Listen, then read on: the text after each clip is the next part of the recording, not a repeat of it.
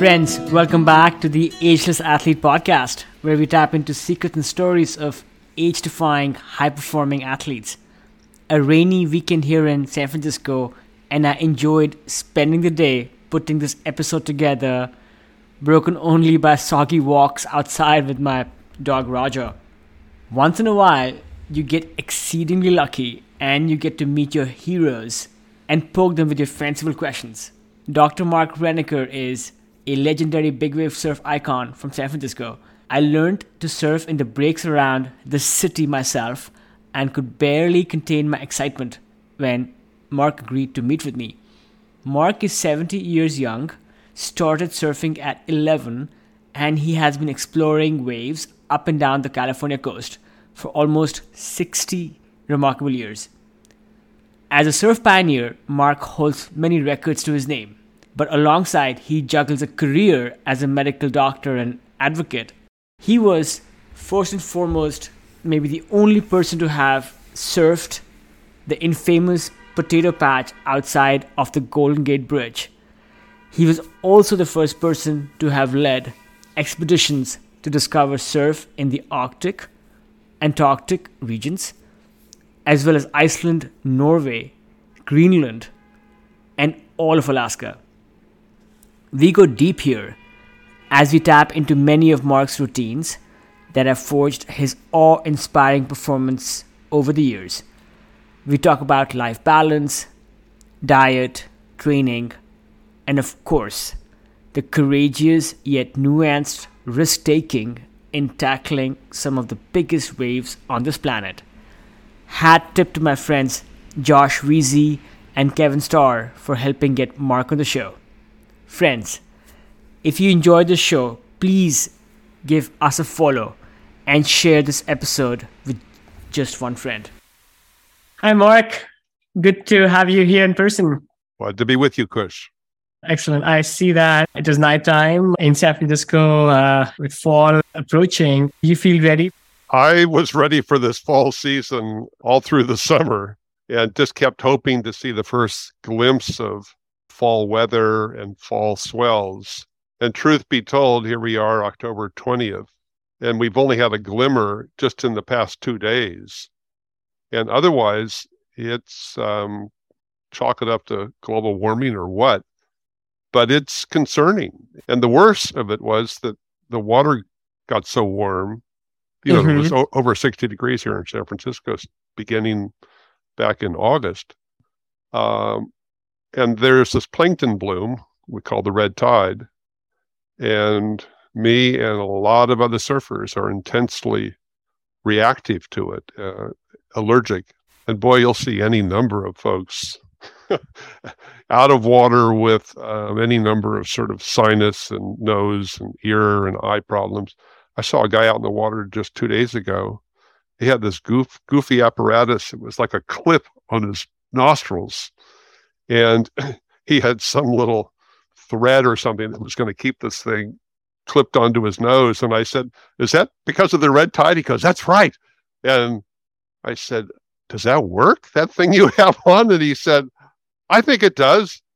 And I said, Well, did you ever try just every time you're going to punch through or you're going to have your head underwater, just breathing out through your nostrils? And so the water can't come in. He said, Oh. Uh, but at any rate, uh, yeah, it's this, it's, uh, this is not beginning uh, in a really strongly positive way. Normally, by the end of September, we would have had a couple of days at Mavericks, mm-hmm. a couple of solid double overhead days here at Ocean Beach. And instead, you know, yesterday, the day before, know, maybe there was a handful of waves that were maybe double overhead, and but for the most part, not. It still was classically Ocean Beach. Like yesterday, four of us, four good friends, all started paddling together up by Riviera Mm-hmm. It was a 40 minute paddle out. And, you know, if one were counting how many times you had to throw your board away or dive under or duck dive or whatever, you know, it's in the hundreds. Uh, and one of the four didn't even make it. He finally just said, I'm out of here. And uh, and you know what? Of that whole session and the rides I got included, the most memorable part was the paddle out. and if you if there's something sort of the great equalizer here at Ocean Beach, but also the bar that you have to keep yourself healthy and strong enough for, it's to paddle out. And even in the summer, it can be a rough paddle out. But yeah. you know, famously at Ocean Beach, the fall winter is what brings so many surfers to their knees. And they think they're the greatest surfer in the world, and they may well be. It doesn't mean that you're going to get out. And so you have to use a fair bit of cunning. One of the guys who I paddled out with, he is currently under treatment for an advanced melanoma. Wow. and he made it out. And when we got out there, I sort of sort of jokingly sort of paddled up to him as if I was like a, a making a film from a drug company or something and wanted to know, you know, do I think that his the drug that he's on, is called Keytruda. Mm-hmm. Do I mm-hmm. think that that t- contributed to his being able to get out? And he said, "Well, yes, I do think so." And okay. we had sort of a, a joke about that. But I, I said, seriously, Tom, um, to get out on a day like today, or even on bigger days, it takes a certain willfulness. And do you feel that the will to get out on a day like today is somewhat similar to the will you've had to have to go through the cancer treatments? And he said, absolutely, absolutely. So it is, there is um, a parallelism, I think, um, somewhat unique really to Ocean Beach because most of the surfing world, there's nothing like this. You know, for for me, always it was easy to go to the North Shore, and mm-hmm. you could you could paddle out without getting your hair wet. It's a whole different deal. You know what? This is such an interesting uh, subject that uh, I've thought about a lot in the last ten years or so that I've been learning mm. and and surfing at Ocean Beach. Um, just so people understand where we are and what we do here, I would love to get a quick bio of yourself. More, wow. how old are you? Where do you live? Uh, what do you do for work? Yep, yep, and, yep. Uh, good, good enough, good enough.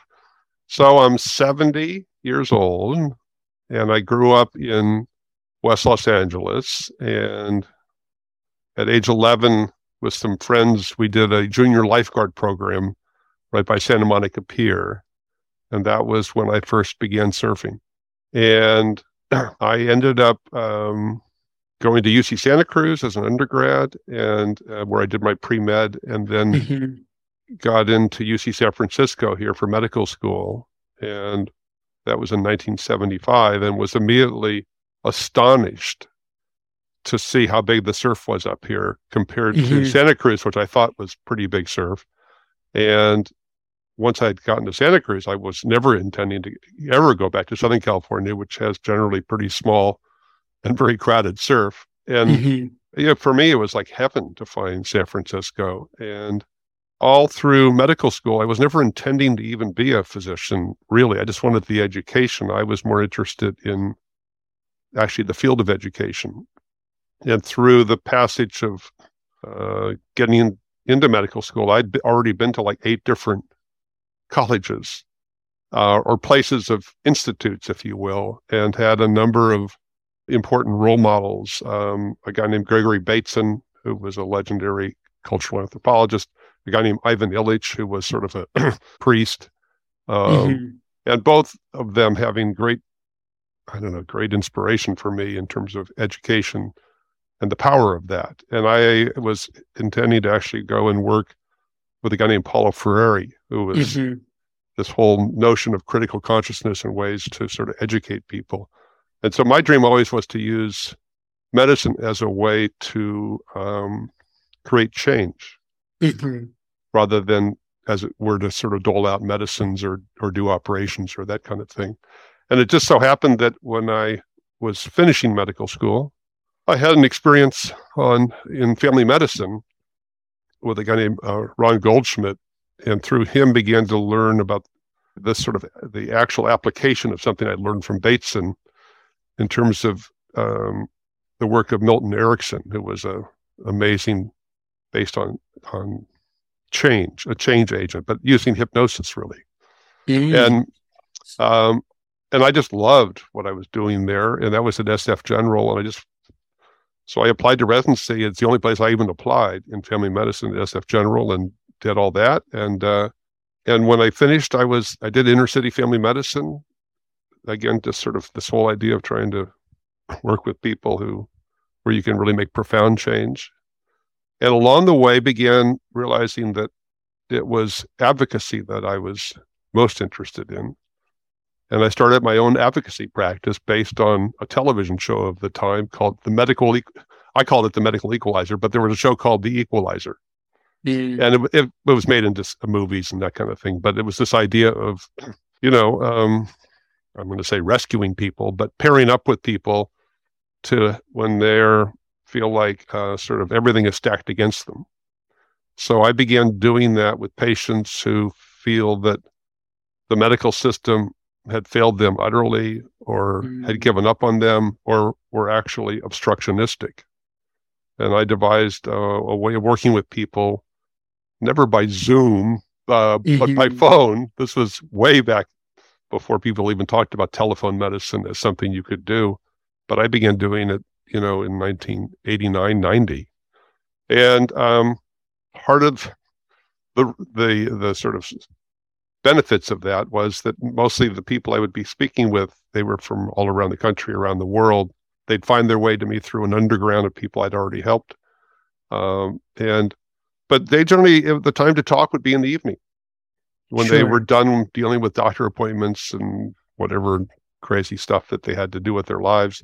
And also when more of their family members could be on the line and we would do like group calls. So I always um, was protecting my time for surf. And I never was in the closet about being a hardcore surfer and a big wave rider. And the patients loved that. And it was fine with them if, if for whatever reason we did have a call set up and I needed to because there was a big swell or I needed to go to surf a swell so, somewhere. They were fine with, okay, yeah, that's great. You go surf and, you know, let's reschedule it. It was never an issue. And um, so I've been doing that work as the quote medical equalizer or what, what I call medical advocacy. Sure. I've been doing that for about mm, 30 years. And I wow. have a house right here on the beach. Mm-hmm. And next to the house is an, another house that I have for just an office to do this mm-hmm. work out of. Sure. And I do a lot of teaching of medical advocacy to medical students and other physicians who want to study with me. Got it. Got it. Yeah. One of the things I wanted to uh, explore a bit is how you've managed to uh, organize your life so you can uh, give surfing the time that surfing needs, as well as give your career the time that uh, your patients and your profession needs. And I think I'm getting one clue right there, which is which is the work you have done with uh, patient advocacy and being able to able to work with your patients to move times around by by sharing with uh, your uh, your clientele your uh, your your uh, other life your passion for surfing it sounds like uh, sounds like there's been uh, adequate empathy on on that front i'm curious um, you know now we have enough media out there and people see maybe people see surfing of all types. But generally, when I have talked about surfing, even in the last dozen years that I've been surfing, people's impressions of surf are still kind of locked into what they might have seen from movies. The image of a surfer in Waikiki Beach in Hawaii on a perfectly beautiful day. Have you been able to communicate how surfing in San Francisco might be a bit different than uh, the popular stereotype. That's one. The second, how would you describe, Mark, to the average person how that is different? What makes uh, surfing in San Francisco interesting and, and different and special? So, to the first question, there really isn't, when you're talking about stereotypes, it's usually maybe the stereotype that you hold yourself as virtually a chip on your own shoulder. And I've seen far too many professionals, lawyers, physicians, physicists, who, because they were a surfer, they were literally in the closet or slightly ashamed of it, even. And so, um, in the same way that people have stereotypes, perhaps, about what a physician should be, you know, in a white coat and like something that you saw you see on television or in a movie. But in truth, the same diversity that you'll see in medicine, you'll see in surfing. And yeah, there really are some stereotypical characters who become that way. Largely, they're the high visibility ones who are sponsored surfers who, you know, they're just, they've got a gig and they got to perform and uh, go to work and um, present whatever is the company's, uh, what they're trying to sell.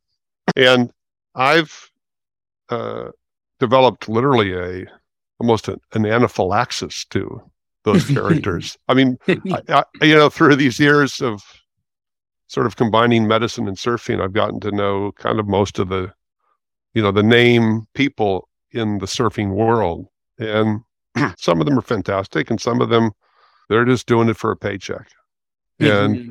and some of them hardly seem to enjoy surfing, um, and then they love to be when uh, they can be a free surfer, they call it. And I remember one famous guy who said, he said, Well, now my sponsors are letting me be a free surfer. And I said, Do you see the contradiction in what you're saying? They're letting you be a mm. free surfer? What's that about? So, um, the unique thing in San Francisco is that if you love, I mean to be pretentious, but if you love culture, that usually means being close to a city. And, you know, I have a great avidity for jazz. I love seeing live jazz, and I must go to two or three shows a month, uh, and have for a long time. And I and I thrive on on movies. I see a lot of movies. Okay. And in terms of keeping the balance, I remember I used to have an index of. I'd go down in the San Francisco Chronicle. They don't even have these lists anymore, but it'd be all the theaters and what they're showing, and. I would do a, a, a tally of how many of the movies I'd seen. And I decided that if I hadn't seen at least 20 of the movies, and the, the total number would average around in the in town, there might be a total of about 70, 75 movies. But if I hadn't seen at least 20 of them, it meant that I was working too hard. And then the other me- the other measure I, be- I began to use was, yeah, you know, you can make money in medicine for sure. There's, you know, you can take on more gigs and push for, you know, charging more and all that kind of thing. But what I came to realize was the real power is uh, in terms of buying free time. In other words, that I have, it's, I'm lucky to be a physician and I can make a lot of money if I need to, but it also means I can create a lot of free time. And so I've set it up so that I don't generally ever have an appointment before about 5 p.m. And I, because the summer surf is so crappy here, I will oh, you know, do more work during the day and more appointments during the day and uh, just work a lot more hours. Got and it. then I, I literally downshift in my schedule big time starting right around now. And I'll keep that up through the big wave season, which for us goes right through February. It sounds like you've been able to create that schedule and hone it over the years to where you kind of have some, you have that balance and the flexibility yeah, curious. Um, to the layperson, how would you uh, how would you describe or compare San Francisco surf to maybe other kinds of surf? And I'm not I'm not trying to put all other kinds of surf in yeah. one bucket, but if you were to to make that distinction, how would you go about it? You know, some people approach surfing from a quantitative perspective, how many waves they can catch. For instance, uh, surfing in San Francisco is more of a qualitative experience, and big wave surfing in general is more of a qualitative experience. So that, you know, on a big day out here in San Francisco, A, you feel like you've accomplished a lot just having made it outside. And B, if you end up catching more than two or three waves, that's, you caught a lot of waves that day. And so a lot of people who would stand and watch surfers, for instance, um, you know, they, they're sort of puzzled how little time we actually spend riding waves, but how much time we have to spend sort of working out all the angles, as it were, to figure out where to sit and where to take off and how mm-hmm. not to mm-hmm. wipe out. And and the higher you go up the ladder of big wave surfing, always the fewer the waves you'll be catching. So on big days at Mavericks, uh, you know, Mavericks doesn't even start breaking until it's at least triple overhead. So let's say 15, 18 foot faces. Um, you know, very few people catch many waves. Mm-hmm. Even when even when there's nobody out. I mean, you know, I surf a lot by myself, at Mavericks included, and um, yeah, you you're not you're not doing it for how many you catch, and you might even be out there for three or four hours and catch one wave. And from a, a sort of a spiritual tradition, um, it's just about perfect. What makes it perfect? It's it's the oneness of it. It's the um, the fact that you have you have you you imagine that you have some measure of control over it all, but for the most part you don't, other than by your own experience and fitness and cunning. And a lot of it is cunning, but having to put aside, it's like people who now will say, well, I'm done with this COVID pandemic. Yeah, I'm just going to live my life regularly. The foolishness of that, to imagine mm-hmm. that you can proclaim that and and that there's any reality to that.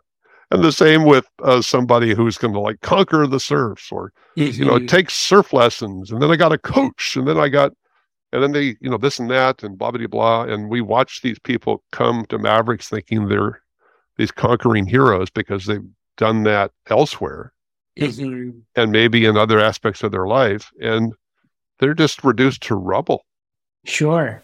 Mark, how long have you been surfing Ocean Beach and, and Mavericks? And maybe if you can just give a quick idea of how you've seen the surf culture uh, evolve over that time. So I started when I came up here to start medical school, and I was looking around for a place to live, and it was you know offshore. It's this time of year and sunny, and there were good surf, and there was nobody else even in the water, and I was getting some great waves. And there was one guy a ways up the beach, and I paddled up to where he was and said, you know, what do you call this spot right here? And he said, oh, this is called Pillbox, and that's called Purple Cow, and he's all these things he starts saying. he goes, are you new here? And I said, yeah, I just moved up here to start medical school. And he paddled over right up next to me, and he put out his hand, and he said, Dan Suey, third year, and Funny. so uh, and I so it was like that was more important than any white coat ceremony, sort of for the initiation of becoming. Mm-hmm sort of in this uh, this group, and right away, I all the surfboards I'd had from you know L.A. area and Santa Cruz were useless up here, and I gradually began to realize I had to get bigger guns, bigger, longer boards, which you couldn't even get here. I mean, there weren't shapers for the most part, and even in Santa Cruz, they didn't have big boards. So for whatever reason, I began going to the North Shore mm-hmm. when the surf here would get crappy, which is usually in February, and there they'd still have big waves, and most of the pros had left town, and they often would leave behind their big guns. Mm-hmm. So I would just buy a pile of them and fly them back home, five or six boards even. And the problem here was um, we were just breaking boards all the time because of how powerful the surf is and also is when leashes were really pretty primitive. I mean, mm. the leashes would just break willy nilly. My goal was really to surf a place that breaks about three to four miles out called the Potato Patch, mm-hmm. which I had seen the first time I in anatomy lab on the 14th floor of the medical school. You could see mm-hmm. the potato patch breaking. It, would just blow my mind. And it, I, these were waves that were 50 foot faces, something like that. I mean, really, and some of the waves would would go on for like a minute.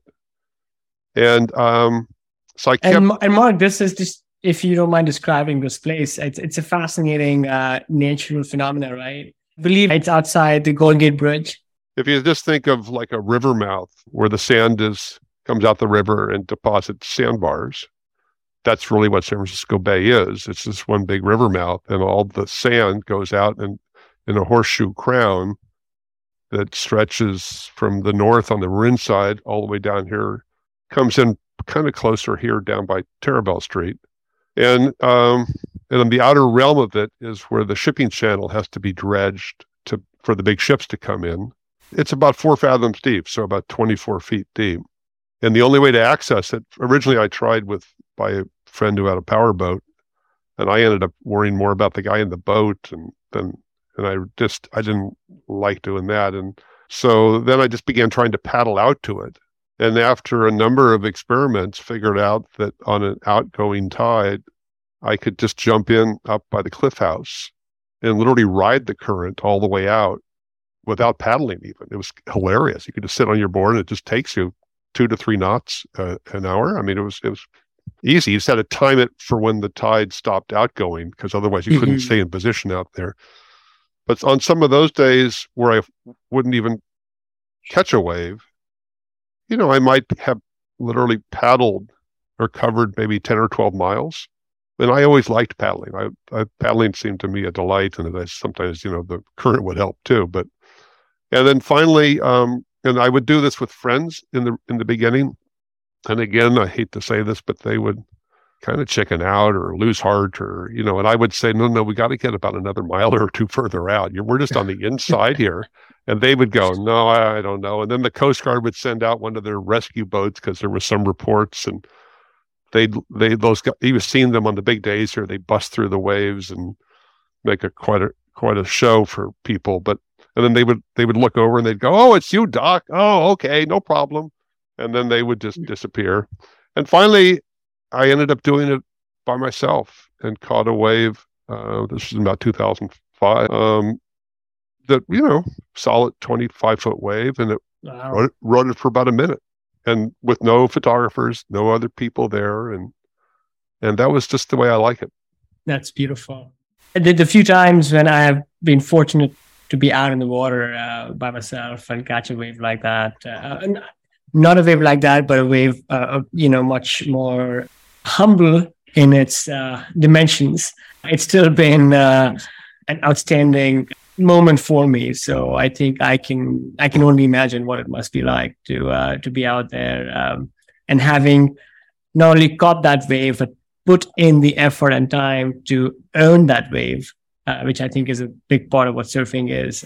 Well, for me, though, I, I must say a lot of it has been, again, really interwoven with the same process that I use in medicine of seemingly something uh, unsolvable, someone with an advanced, you know, metastatic cancer or something. So, what's the way out of it? What's the way?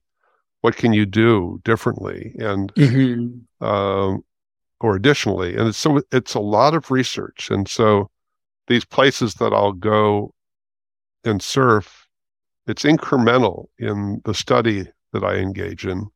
Often a lot of cartography and mm-hmm. you know mm-hmm. bathymetrics and you know ocean, oceanic kind of inquiries, uh, and talking to people who know areas, whether mm-hmm. they be mm-hmm. fishermen or whether they be researchers, um, to get a better handle on it. And so I've taken that level of of exploration or inquiry mm-hmm.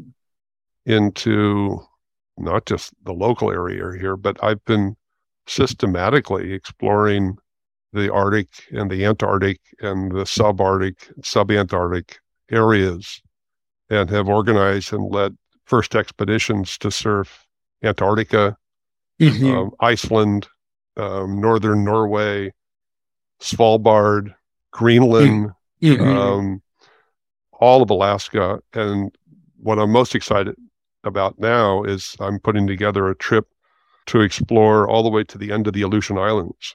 That'll it'll, be, it'll be like a month long trip next August. Holy smokes, that sounds incredible!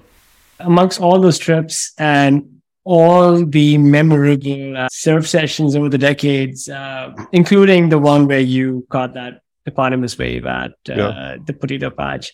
Any other like highlights or proud moments, maybe a couple that stand out that you would like to share?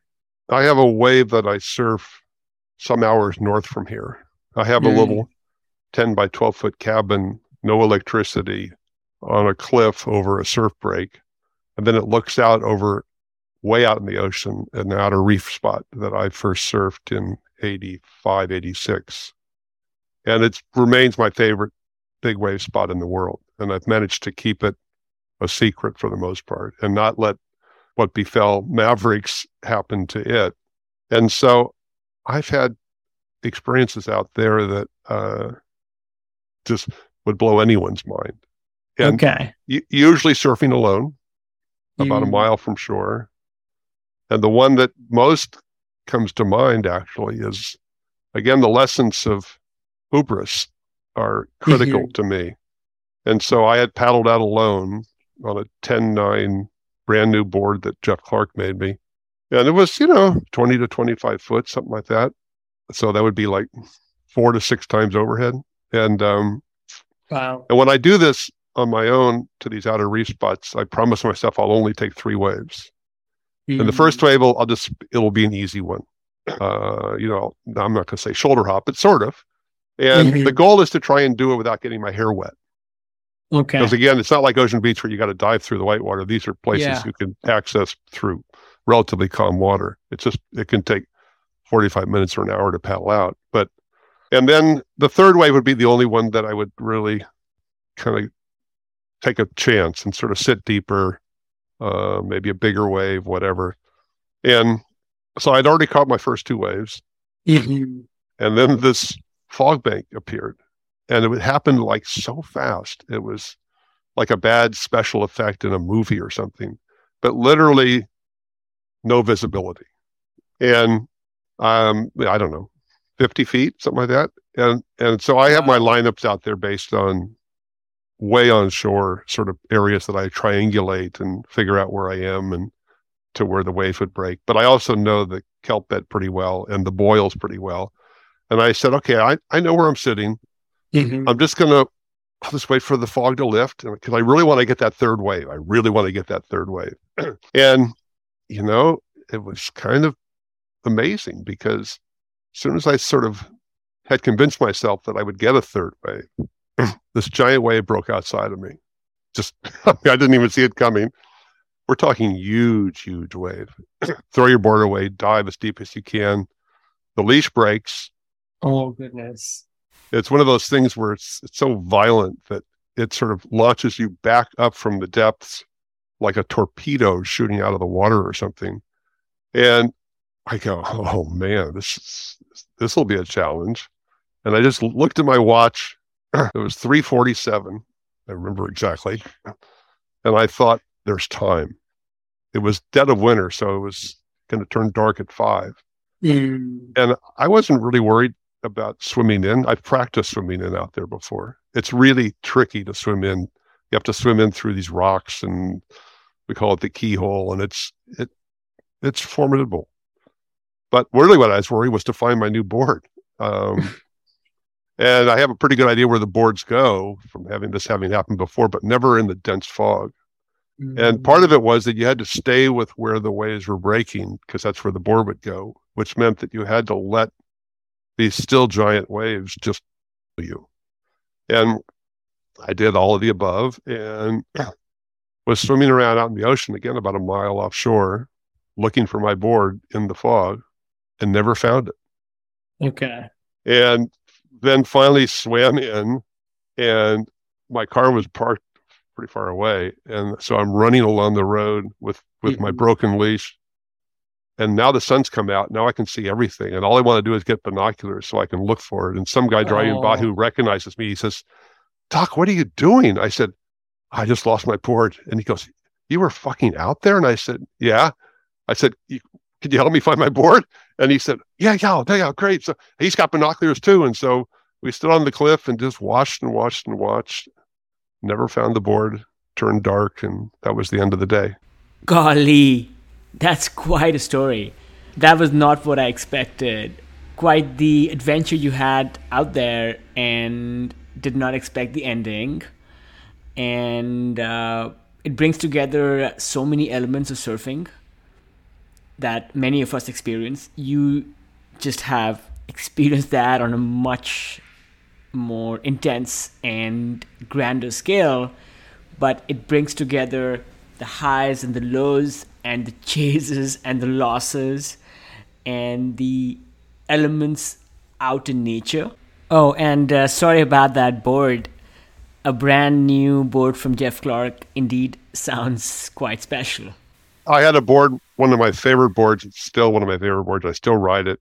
That Dave Parmenter made me. It was an eight foot fish that he made me for Mavericks. Worked Mhm. fantastically well at Mavericks. One day the leash broke, and I swam and swam and swam and looked for it and never found it.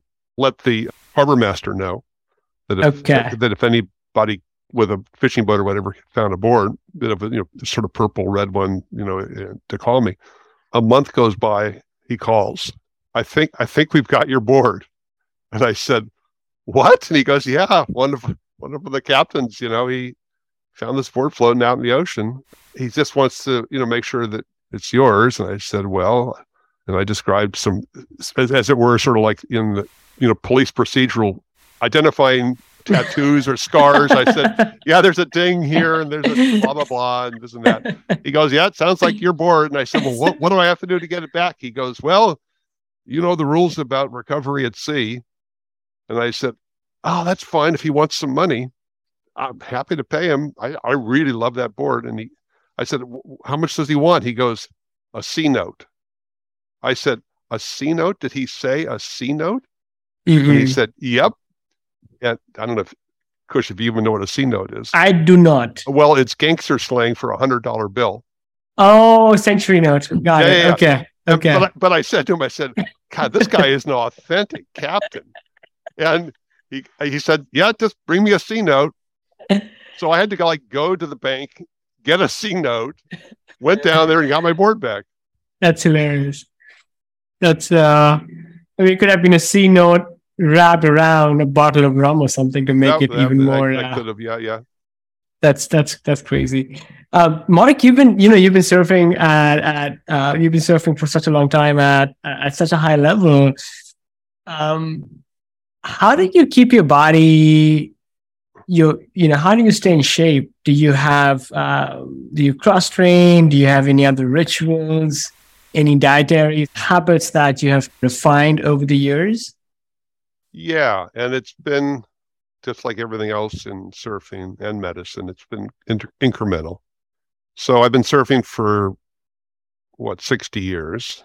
Started when I was, you know, ten or 11 Mhm. thereabouts. And um, what I didn't want was to do anything that would interfere with surfing. So I was a hardcore Mhm. skateboarder, you know, pretty radical skateboarder. But I kept getting injured, and then I couldn't surf, and I hated that. So I gave up that. I gave up skiing. Um, Mm. I used to do rock climbing, and surfers oh generally make good rock climbers. The problem is that if you fall surfing, it's no big deal. The water's soft. But I had some, I had some good falls, and I thought this is stupid. I'm not going to do that. I, I won't be able to surf. And Mm. so that was like one rule of thumb. The second was um, I had learned yoga early on and always kept up some practice of yoga or certain poses that I knew would help me mm, not have sort of stiffness or loss of flexibility. Um, and also, I began um, working with different people like a, a cranial osteopath. In other words, a, Mm. a treating manual medicine specialist. And with my stated goal being, I want you to keep me able to surf as I get older. And so just a standing appointment once a month, and it's just proactive. It's just looking for restrictions or issues that, if left unattended or un, uh, worked on, could really add up to a problem. And and then amidst that, then invariably there are injuries that happen. And I have a, about four different people of different specialties. One is an Atlas orthogonal chiropractor who only adjusts just the Atlas. Another is a brilliant, brilliant, um, you would call it a sort of a muscle specialist, but he um, did a lot of dance medicine and took care of Baryshnikov and developed a lot of his own style of working with people to you know look for restrictions you know at different segments of the spine and the hip Mhm. and ankles and all of that um, and i've worked with him a lot to help sort of reverse or improve like a scoliosis that i've had Mm. um, and work with things of ergonomics and posture. Um, so it's been, I've had acupuncturists, um, uh, and, and these are people who um, have helped me, I would say, age well. and understand and and mainly work with people who are motivated like I am. You know, you know, dancers and athletes sure. and and the like. And without that, um, yeah, I, not to say that it's victim blaming, but I can't tell you how many friends I have who've had hip replacements and knee mm. replacements and how many shoulder surgeries and neck fusions and you just see it gradually take its toll for what what they can do in surfing as they've gotten older. And my role model has always been uh, Gerry Lopez, mm. and Gerry I knew from uh, I was in a movie with him called Riding Giants in 2004. Sure. and um, and he wrote a foreword for a book I, I did on surfers' health called Surf Survival, mm-hmm. now in its second edition. But the essence of him, of Lopez's teachings, if you will, is surf today to surf tomorrow. So mm-hmm. it's pretty obvious. So you see these guys come out, they're just crash and burn artists at, on big days at Mavericks, and they get hurt. They just get hurt. And you know, my goal is to literally never fall, not not wipe out once. I, I remember I went an entire winter without a single wipeout. What that means is you don't catch all the waves you want. It means that you know if if you don't think there's at least a ninety percent probability of making the wave, mm-hmm. not to mm-hmm. go. It also means getting really good equipment. Mm-hmm. I know this is a big deal in other sports, maybe more so than in surfing, but um, I've always had uh, wonderful shapers to work with mm-hmm. and who uh, make me a lot of experimental boards and interesting designs. And, you know, even just two days ago, I got to ride uh, a board that just blew my mind. It's what's called an edge board. I, I never felt such a board under my feet before. It, and it was, it's quite invigorating to suddenly, you know, think that you've seen it all and seen every idea and mm-hmm. hear something completely new. That's amazing. Wow.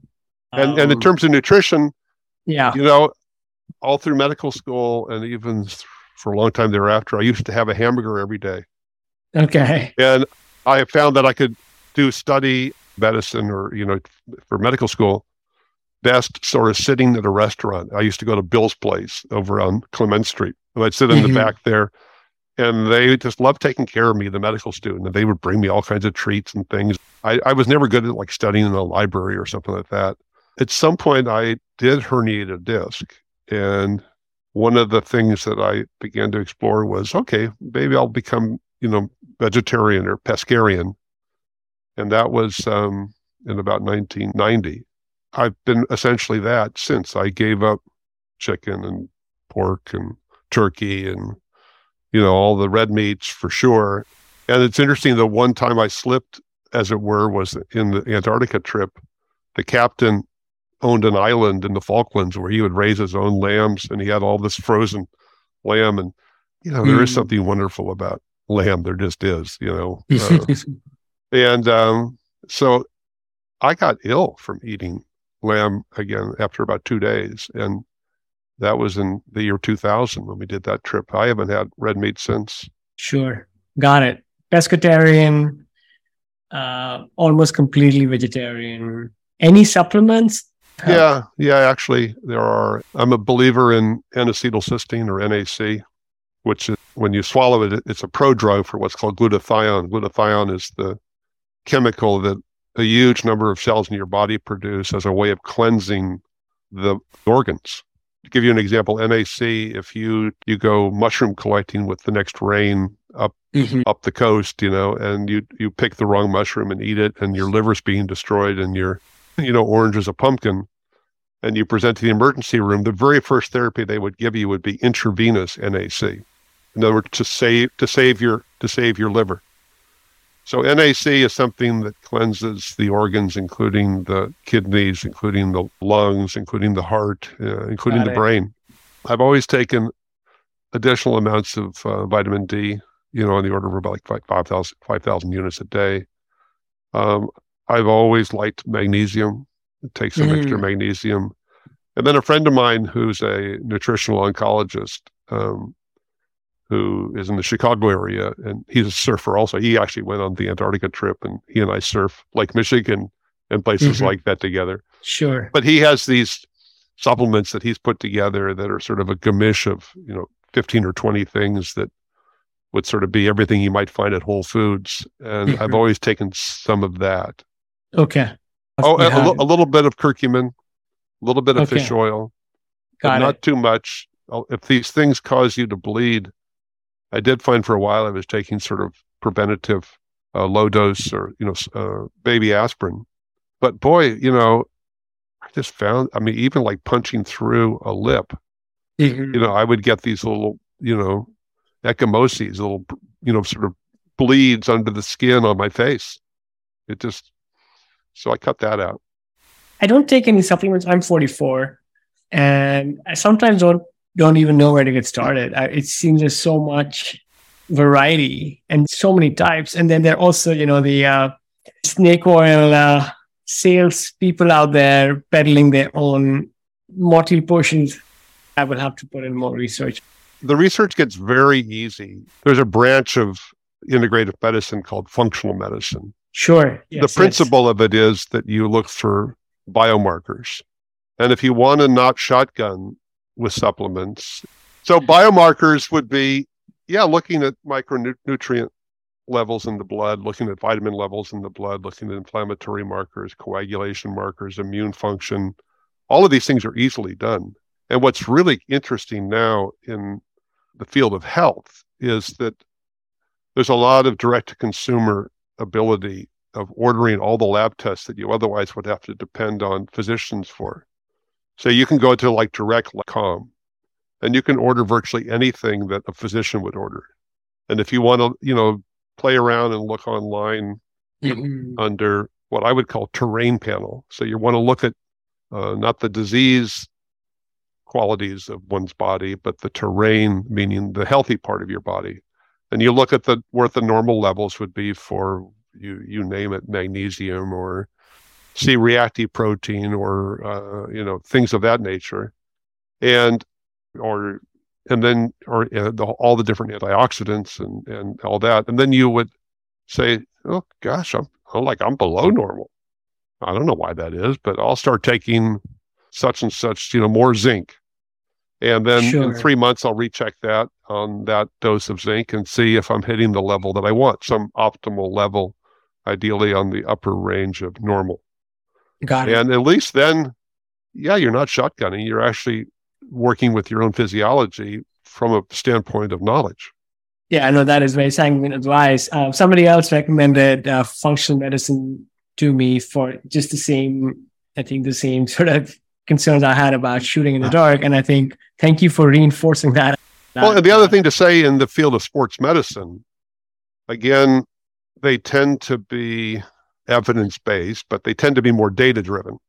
Mm-hmm. And so, yeah, you can get a lot of good data in terms of exercise physiology and sports medicine, or in, in terms of physiatry or physical therapy, degrees of motion, even just resting tension in the body. These can be measured. And mm-hmm. that's what the elite athletes are working with, whether they be swimmers or uh, rock climbers or what have you. They, a lot of them, you know, they get to that level by at some point kind of going into, as it were, the, the biomarkers or the science of that mm-hmm. which they're mm. endeavoring to do. All those guys on, on the Warriors. Yes, yes, yes. They know their numbers. Oh, wow. Okay. Okay. Okay, got it. And, and all the rest of us are farting around.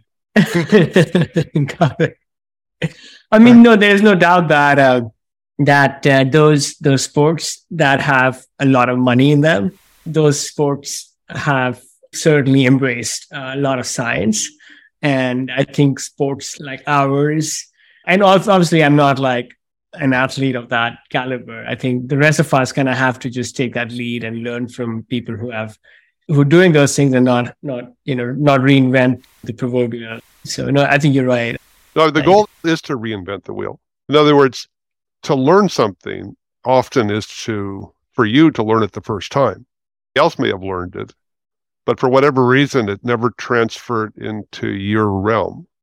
You right. Can, you can cognitively or intellectually understand it. Sure. But um, and I think it does help when you uh, even maybe this is the ultimate purpose of your series is trying on these other strategies of other, of other people and see what fits for you. And that's, of mm-hmm. course, that's how we all go through life. I think that's exactly right. I, think it starts with like uh, the cognition and then maybe moves on to, uh, you know, the willingness to uh, take a chance and put the uh, resources towards it and then ultimately figure out through uh, experimentation what is what isn't that works the best and then kind of customize. A few things you excel at. What, what is one thing that you wish you were uh, you were good at that you're not? There was a guy from australia who would come to mavericks every year named tony ray. Tony ray could paddle faster than anyone i had ever seen. And i really would watch him and watch how he would use his arms and the, how deep he would put his hands into the water and how thick his board was and and it isn't that I obsess about paddling faster, but in answer to your question, I would like to paddle faster. and it. and is and also what I see among my peers, meaning surfers of my age, mm-hmm. is that they begin to not be able to paddle as fast.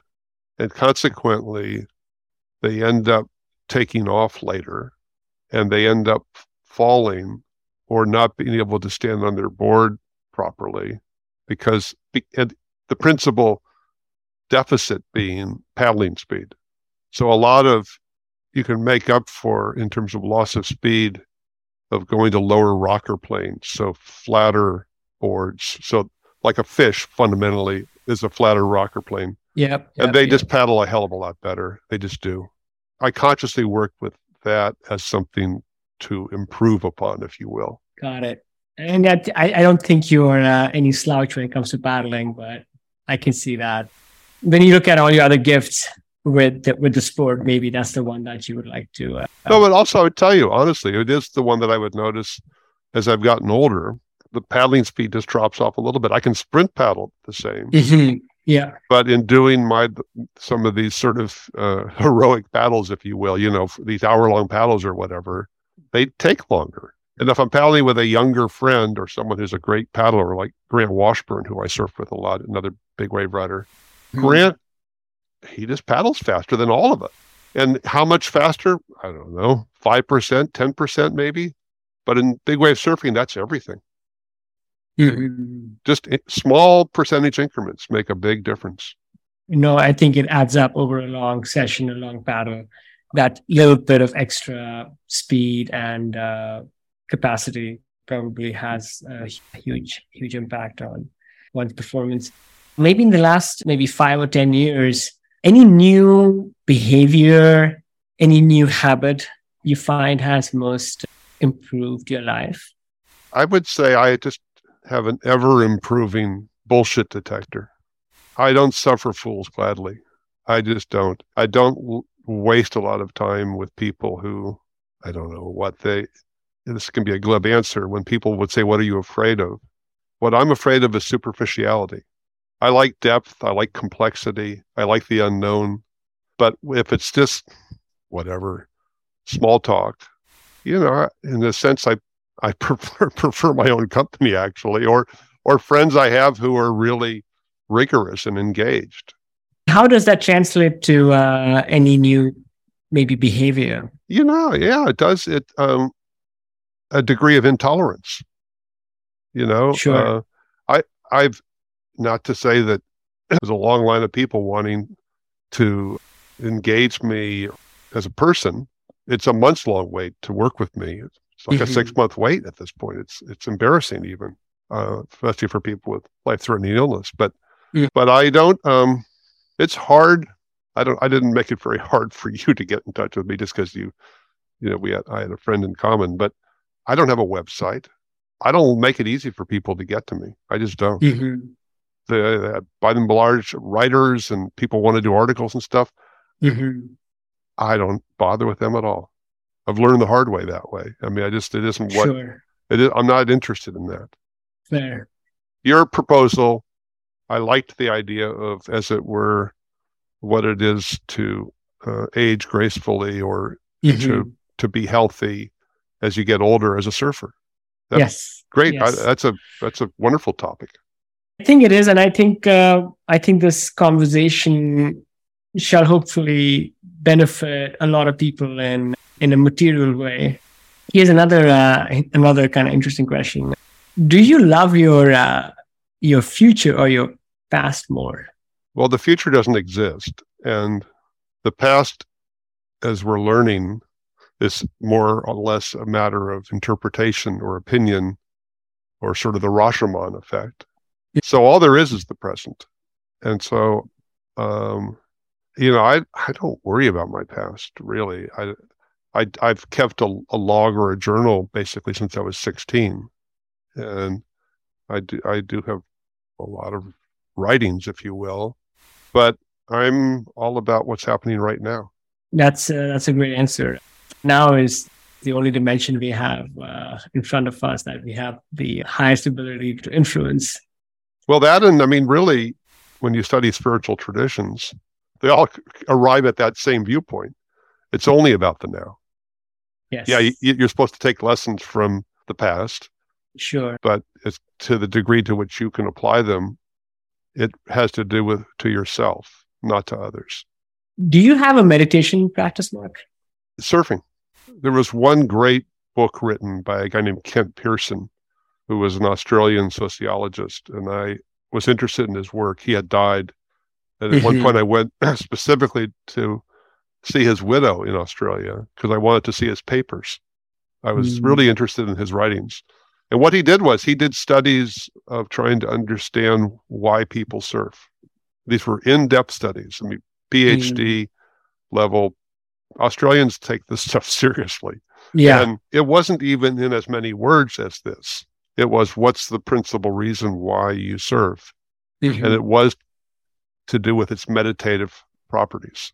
And again, all that time that we spent sitting around out there in the water, that strange feeling of things sort of washing away that you had been tussling with in your mind and trying mm-hmm. to figure out from with the problems with whomever and whatever and like forwarding this and that and bills and the future, the future. Um, mm-hmm. You know, the future only becomes this really, really wonderful childish thing of believing that there's going to be a great wave that's going to come to you in the next few moments. and that is its own meditation. Fair enough. I would agree that ultimately, for me, and I think for many of us, I think sports assume a meditation quality when we find that flow and allows us to uh, be that much more present and that heightened perception and all of those things that come with that state. And I think that's probably what I enjoy the most about them one of the th- ways I proceed in my medical advocacy practice is I only take on one new case a week.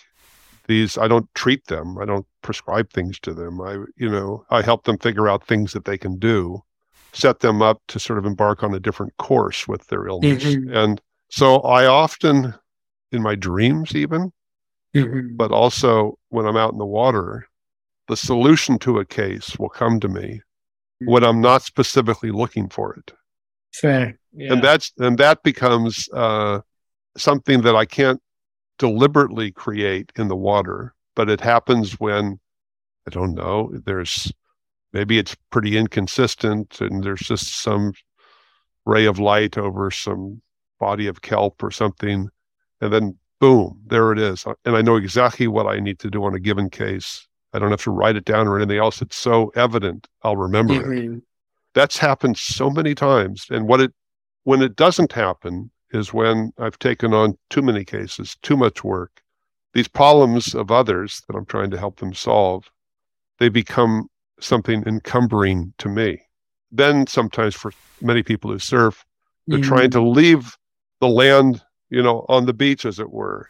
I've actually, in the the balance, if you will, tried to make it so that it I don't mind carrying some of the people I'm trying to help with me mm. when I go out, especially on these fairly complex, difficult expeditions to the, the outer realm or what have you. Because so often what I'm going through is what they're going through. Trying to make something happen in the most unlikely conditions imaginable in Mm. 20 and 30 foot surf. There's nobody else who even wanted to go out. They didn't even want to deal with it. And it can be, you know, horrific winds or something. And I'm just trying to figure out is it possible to go out and actually get a ride? Sure. I'm going to do a crazy segue here. Uh, question I want to ask you that surfing the waters at Ocean Beach, probably more than most people out there, even myself in my whatever decade long span at the beach, I've seen some pretty interesting marine life. When I tell people that I've seen dolphins out there, just that part, I think dolphins and, and the occasional whale out there, people get pretty astonished. So curious, what has been some of the most interesting wildlife that you might have seen in the water, and if you have also ever seen the the man in the in the gray suit, so to speak. I have I've had one encounter with a great white at a sort of remote spot south of here, again right in peak great Mm. white season, and um, it was profound. It was close to me, and it, it was telling me I'm here. It was Wow. just, it came up out of the water about 15 feet away from me, but it first appeared as just a dome of water being lifted, and when it was about two feet high, then I saw the pectoral fin just slicing through it, and it was elegant. It was elegant how it sliced through, and then the, the Mm. head emerged on the other end of the dome, literally with the eye looking at me, and it was just you know it was checking me out. Uh, it was territorial. The place where we were is, uh, you know, it's a it's a seal rookery. So so what do you expect? Dumb shit, you know. But in all these years I've been surfing there, I've never had such an encounter. Right away, it was okay. Evermore for about that June through end of September, early October, I'm not going to surf there again. And I've held to that mm. pretty rigorously. The other most profound experience was I was out with one friend on a big day at Mavericks, and it was getting into the spring, so February, March, something like that. And this friend says, Doc, there's a whale going to ram us and it's coming up from the south. it's a giant gray whale, whatever, 60 feet or something. It's not doing the diving thing underneath or porpoising kind of thing. It's just Mhm. streaming across the surface. And it's, I don't know, 75 feet away or something, heading right at us as a set came. Oh, And, and I was exactly in position to take off. And I, and I just wanted to get out of the way. And so I took off on this wave and I'm on like a 10 and a half foot board or something. And as I'm dropping in, the whale's back was in the trough in front of me. whoa. And so I had to fade deep around the whale, which I made, I made, the, I made, I made the fade. I made the bottom turn, rode the wave, came back out, and my friend is sitting there white because the whale, after it had done that, it had then breached through the back of the wave and came down, landing, exploding right next to him, just feet from him, and then just kept on his way. Gosh, that's uh, that's a, that's a remarkable uh, thing to happen in the water. Uh, sounds like uh, both of you came out unscathed, uh, only Oh, yeah, with and- like and, we frequently profound re- memories. recreate the memory of it. Yeah, yeah, yeah. You remember that time? Oh yeah, oh yeah. That's awesome. Mark, just some fun questions. You talked about your food habits before, but uh, if you had to, you know, eat one meal for the rest of your life, what would that be? That's easy. I've done three long trips to Japan, especially to the Mm, northern island Hokkaido. Found some amazing big waves there. mm, I, I could eat Japanese food three meals a day and be utterly happy. it's funny uh, when I spoke to our common friend Kevin Starr recently. Uh, guess what his uh, response was? Similar. yeah, same. Yeah. Mark, I know you love movies. Uh, what's a favorite movie you could watch again and again? You know, I worship Buster Keaton.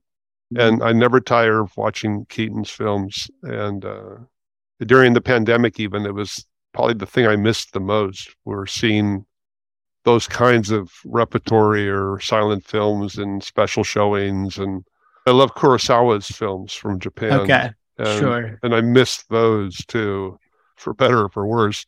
Just love really bad dumb movies. And I, have always Okay. I've always loved horror films, always. Okay. And fortunately, there's no shortage of good, bad horror films. so I, I put in a fair bit of time with with them. Excellent. If there was a big billboard out there and uh, you wanted to leave a message for people out there, what would it say? Huh? okay. I mean, the master Jordan Peele is the master now of the short title. He hasn't done one called "Huh," but he'll Okay. get he'll get there. Sure. I Yeah. mean, I and, like and, it. and and part of that reflects. I can't help but but come down to earth on. It's disappointing the issues of truth in America. When I hear the, the bullshit, if you will, my reply is, "Is huh?" It's like, huh? No. yeah, I or- love it. It's, Or it's Jordan so- Peele would say, "Nope." Sa- same difference. Same, okay, so billboard one would be huh, and maybe if there was a choice for a second one, that would be nope. And I, I love both. But nope, nope's already taken. That's just That, have to be like the most original and exclusive one, maybe just the one, you know, one that resonates with you. I think on that that note of nope, it's been most excellent conversation. already, Kush. Wow, how inspiring is Mark? Tenacious, skilled, and meticulous in his approach in seeking adventure of the highest caliber. At 70, he is still chasing monster waves with the best of them, with an approach honed over decades of hard work and awareness. My jaw is still dropped from some of her stories. I came out inspired and wanting to double down on my own physio before the next season arrives. Thanks for tuning in, friends. Hope you enjoyed this chat as much as I did. Please give us a follow. Until next time, stay ageless.